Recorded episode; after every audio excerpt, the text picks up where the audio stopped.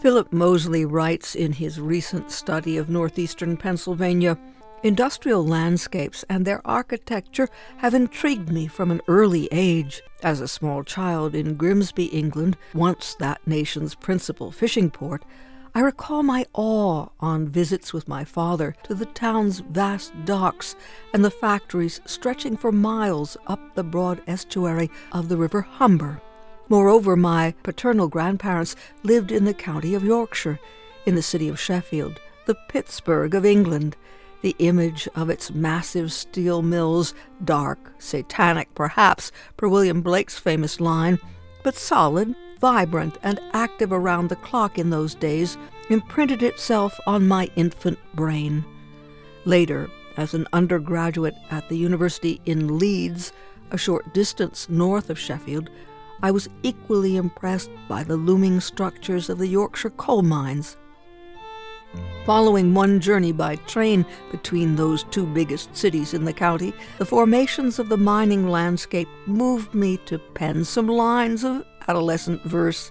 Further north, we see slag heaps covered in snow like Spanish plateaus surmounted by whitewashed castles. Again, white lights on pit heaps unbending slag banks rising behind square stone houses at precious field ends. Much later, I grew interested in coal miners and their struggles while teaching in Glasgow, Scotland, at the time of the British miners' strike in 1984 85, a stout resistance chiefly to widespread pit closures, one that the Conservative government of Margaret Thatcher eventually crushed. During the strike, I became involved in the local miners' families support group, which raised money to buy food and household supplies for families on or near the breadline. On arriving in northeastern Pennsylvania in 1988 to take up an academic position, I grasped the opportunity to explore a rich seam, if you will, of regional history I soon discovered that the area had once been the largest anthracite producer in the world, and that the city of Scranton, to whose Penn State campus I had been appointed, had been one of its centers. My interest was all the greater for coal having been equally important to that part of western Scotland that I had left behind. It did not take me long to understand that anthracite coal had defined northeastern Pennsylvania economically, socially, and culturally. To a certain extent, its legacy still affects life in the area and influences how we choose to envisage a better future for the generations to come. If we accept the famous words of philosopher George Santayana, those who fail to learn from history are doomed to repeat it, then we should feel obliged to preserve the history of the anthracite region by remembering not only the pride, strength, and loyalty of its people, but also the devastating human, economic, and environmental costs to it. Words from the preface to the recent study Telling of the Anthracite, a Pennsylvania Post History by Philip Mosley, Distinguished Professor Emeritus of English and Comparative Literature at Penn State University. In the book, Dr. Mosley salutes, in his words, the historians, artists, curators, guides, and droves of amateur enthusiasts who continue to do sterling and exciting work in keeping this history alive, presenting it to the public in authentic and attractive ways. Dr. Mosley's words there can serve as an ideal description of Anthracite Mining Heritage Month held each January in the region, presented by the Anthracite Heritage Foundation with nearly 20 co sponsors, including WVIA Public Media.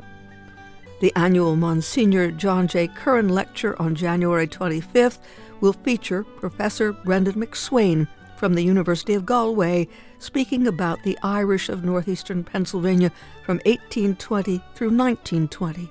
And to begin that program, the first Anthracite Heritage Book Award will be presented to Dr. Philip Mosley for telling of the anthracite.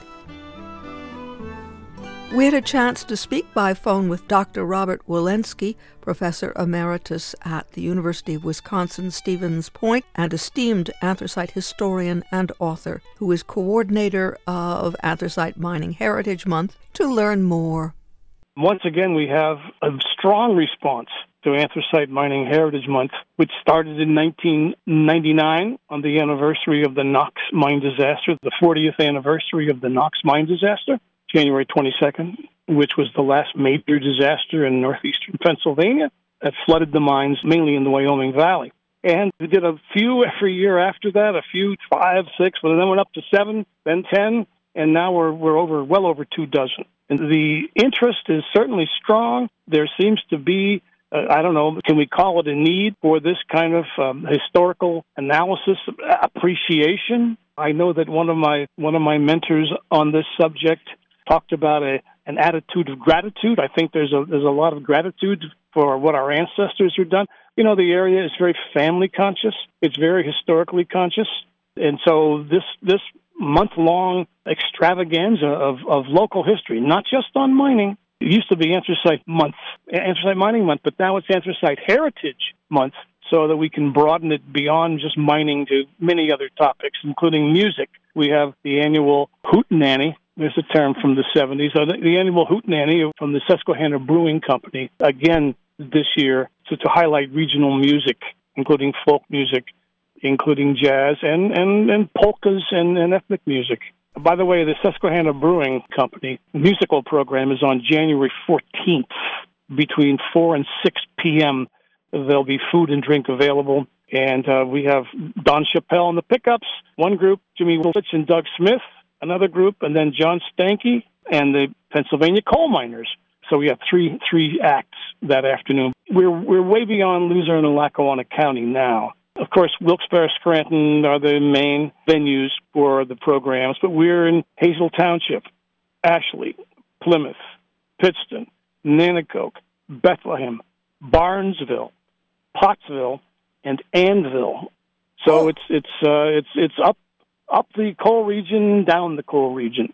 I'm happy to say. Oh yeah, let me not forget Lansford. We're also in Lansford at the number nine mine tour and, and museum. It's really an opportunity for people with, with all kinds of different interests, from technical interests. You know, the, the mining engineers have put together three programs this year. The, the Anthracite Mining Engineers uh, chapter of the Mining uh, Engineers Association. But art and music and, and the social sciences, we we have, for example, the filmmakers, one of the highlights this year, Erica, sponsored by the Anthracite Heritage Museum and the Lackawanna Historical Society, is a program entitled Five Regional Documentary Filmmakers, a panel discussion. We have Bob Savakinus. He's done many documentaries, as you know, first rate documentaries, including the Agnes documentary that a lot of people have seen recently. Dave Braca, Dave Heineman, and John Welsh and Elena Mauger. They're, they're a team. Bob Savakinus is going to talk about Scranton's championship season, the movie. He has a documentary on that. He's going to talk about Dave Braca, the Knox mine disaster. He's going to talk about that in this session. Dave Heineman has a new one out called NEPA Doc. Dave's from Bloomsburg University. And then John Welsh and Elena Mauger have done the documentary on the Huber Breaker and what happened to the Huber Breaker in Ashley. So they're going to sit there, have half an hour each, just talk about their documentaries, 20 minutes each. That's going to be on January 11th at the Albright Memorial Library in Scranton. Marianne Savakinus from the Lackawanna Historical Society is going to be the moderator of that. And the, and the other really interesting part of this is that over the next several weeks, each of those documentarians are going to screen a documentary at a different date and a different venue. For example, on January 22nd, the anniversary of the Knox mine disaster, Dave Brock is going to screen his documentary on the disaster at King's College. And that's going to take place in the Student Union of the University Center. And your friend Lex Romane is going to be there. Lex narrated this documentary, and Lex is going to perform he's going to put on a 15, 20 minute show of his music, and then I'll be there. And that's important, Bob, because you appear in the film as an expert. Yes. And Bob Savakinus is going to show championship season, and John and, and Alana are going to show the Huber Breaker film. That'll be at the Nanticoke Historical Society. That's where they showed it before. It had a had a great turnout last time, maybe 150 people. We did it maybe three years ago. So each of those documentarians are going to show their documentaries after first having discussed them at this mutual forum. The Anthracite Mining Heritage Month is really a celebration of, of the region's history, multidimensionally. And we have so many important ones, it, it's hard to pick. You're going to leave some out. But one of the highlights is on January 25th. We have the King's College Anthracite Heritage Foundation program, the Curran Lecture, the annual Monsignor Curran Lecture. Monsignor Curran was known as the labor priest. He was a supporter of the mine workers from 1902 when he helped Teddy Roosevelt and John Mitchell settle the strike of 1902, the historic strike of 1902. He's mentioned in Teddy Roosevelt's autobiography. So we, we have this for the last 11 years, the John J. Curran Lecture at King's. And we brought in uh, Brendan McSwain from the University of Galway in Ireland. He's going to speak on a really interesting topic. I'm really looking forward to this speech. The title is From the Potato Patch to the Mine Patch. And the subtitle is The Irish of Northeastern Pennsylvania Between 1820 in 1920. And that is all about the immigration, the potato famine of the 1840s, 50s, the, the violently anti Irish reaction in the 1840s and 50s as they arrive with the Know Nothing, so called Know Nothing Party. He's going to cover all that, all that in his presentation. So we're really delighted to have Brendan come to talk to us on January 25th, 7 o'clock in the uh, Burke Auditorium of the Business School at King's College. And by the way, as part of that program, we're awarding the first Anthracite Heritage Foundation Book Award for a book on some issue related, some topic related to Northeastern PA history. And Philip Mosley, who is an emeritus professor at Penn State Scranton, wrote a book last year called The, Telling of the Anthracite. It's about how we've been remembering our anthracite heritage. It's the first book on that subject. He goes to all the mine sites throughout the region. He interviews a lot of people, including me. He reads the books. He goes into the archives. And, you know, how are we telling this story? You know, what perspective are we bringing to the story? So Phil's going to get the first annual award right before Brendan speaks, uh, January 25th at 7 o'clock. So I do want to certainly highlight that one. But again, it's, it's tough to pick out what should be highlighted and what should not be highlighted. I suppose I should also highlight the annual Knox Mine Disaster programs. Uh, January 21st, the annual memorial service at St. John's Church in Pittston, 9, 9 a.m. The survivors' families are typically there for this annual memorial service, Mass. After the Mass was over, we go up to the Baloga Funeral Home and we have a, a, a commemoration at the state historical marker there. The state historical marker is right in front of the Baloga Funeral Home. And by the way, John Baloga, who runs that funeral home with his wife, John's grandfather perished in the Knox mine disaster, so it's kind of got a bit, bit more meaning for for John. And then after this half-hour program, where we say a few words and we, we see the names of the 12 victims on the marker.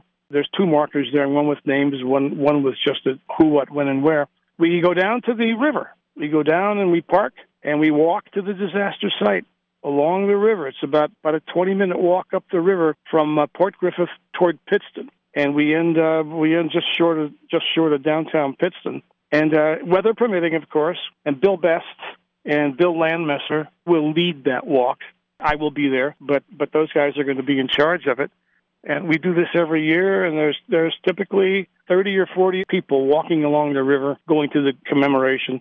So that's kind of the one of the more solemn aspects of that tragedy. Again, the last major tragedy in this area. But the other Knox program is on January 20th, the previous Saturday, up at the Anthracite Museum in Scranton. We do this every year at the Anthracite Museum with Bode Morin, who's the director. And we have a different program every year. Last year was a program with mine historians and preservationists from Wales. And uh, uh, this year it's focused on legacies and prospects of Knox. And we have speakers like Tom Soupy. Tom Soupy directed the Lackawanna Mine Tour for 30 years starting with his dad. They're both mine workers. Tom's going to talk about flushing the mines. You know, after anthracite ended, we, we had all kind of caving. So we did what's called flushing, which means drilling holes through the, through the surface, boreholes, and, and putting in a slurry of mine culm and water pumping it down there and filling the mines to the roof with this slurry, which when it dries is, is as hard as a rock. So we saved a lot of homes from damage, buildings from damage through flushing. Tom's going to talk about that. Bob Hughes from EPCAMR is going to talk about mine reclamation. Elizabeth Hughes from Earth Conservancy is going to talk about restoring the land, restoring the damaged anthracite land. Bill Best uh, is going to, going to talk about mine restoration, specifically the restoration of the mine in, in Nay Aug Park. You may have seen that the underground miners, as they call themselves, they're going to do two guided tours, by the way, on the 13th and 14th of January. Two guided tours of the Brooks mine, the old Brooks mine, which was never really an operational mine. It was just a tourist attraction in Nay Aug Park, but it was it was shut down for what 30 years or so. They've they've rebuilt this, and so there's a dozen of these young guys led by Chris Murley and Reese Banks, dedicated guys in their in their 30s and 20s who are really concerned about anthracite history. Bill Best is also one of them, and he's going to talk about restoring the mine. William Conlogue from Marywood is going to talk about the environmental implications of the anthracite industry. And Bode Morin is going to talk about anthracite heritage. That program, January 20th from 2 to 4 at the Anthracite Museum, will have each of those speakers talking for only about 10 minutes. And uh, Don Chappelle and Don Sennett are going to again perform a little music for us. We're going to get these perspectives on, on restoration, reclamation, and uh, environmental implications January 20th after Knox up at the Anthracite Heritage Museum. So the Knox disaster does appear again, our, our, our founding purpose does appear in this program again, and, and anthracite mining does in a number of places, even though we have other programs besides mining. Tell us how we can find out more. Well, you can find out about all these programs at the website of the Anthracite Heritage Foundation. That's afdn.org afdn.org. You can also find it at the Anthracite Heritage Museum's website. That's anthraciteheritagemuseum.org. If anyone wants to contact me, I'd be happy to mail this uh, the schedule of events to them. My email address is r w o l e n s k no y r w o l e n s k at gmail dot com and I would be very happy to send you a copy of the schedule of events. Dr. Robert Wolensky, Professor Emeritus at the University of Wisconsin Stevens Point and esteemed anthracite historian and author, coordinator of Anthracite Mining Heritage Month, speaking about some of the highlights for January 2024.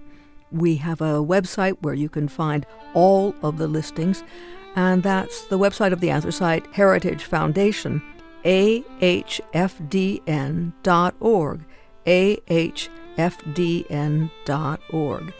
It's Anthracite Mining Heritage Month, and it is underway and will continue to the very end of January 2024. For more information on the web, ahfdn.org.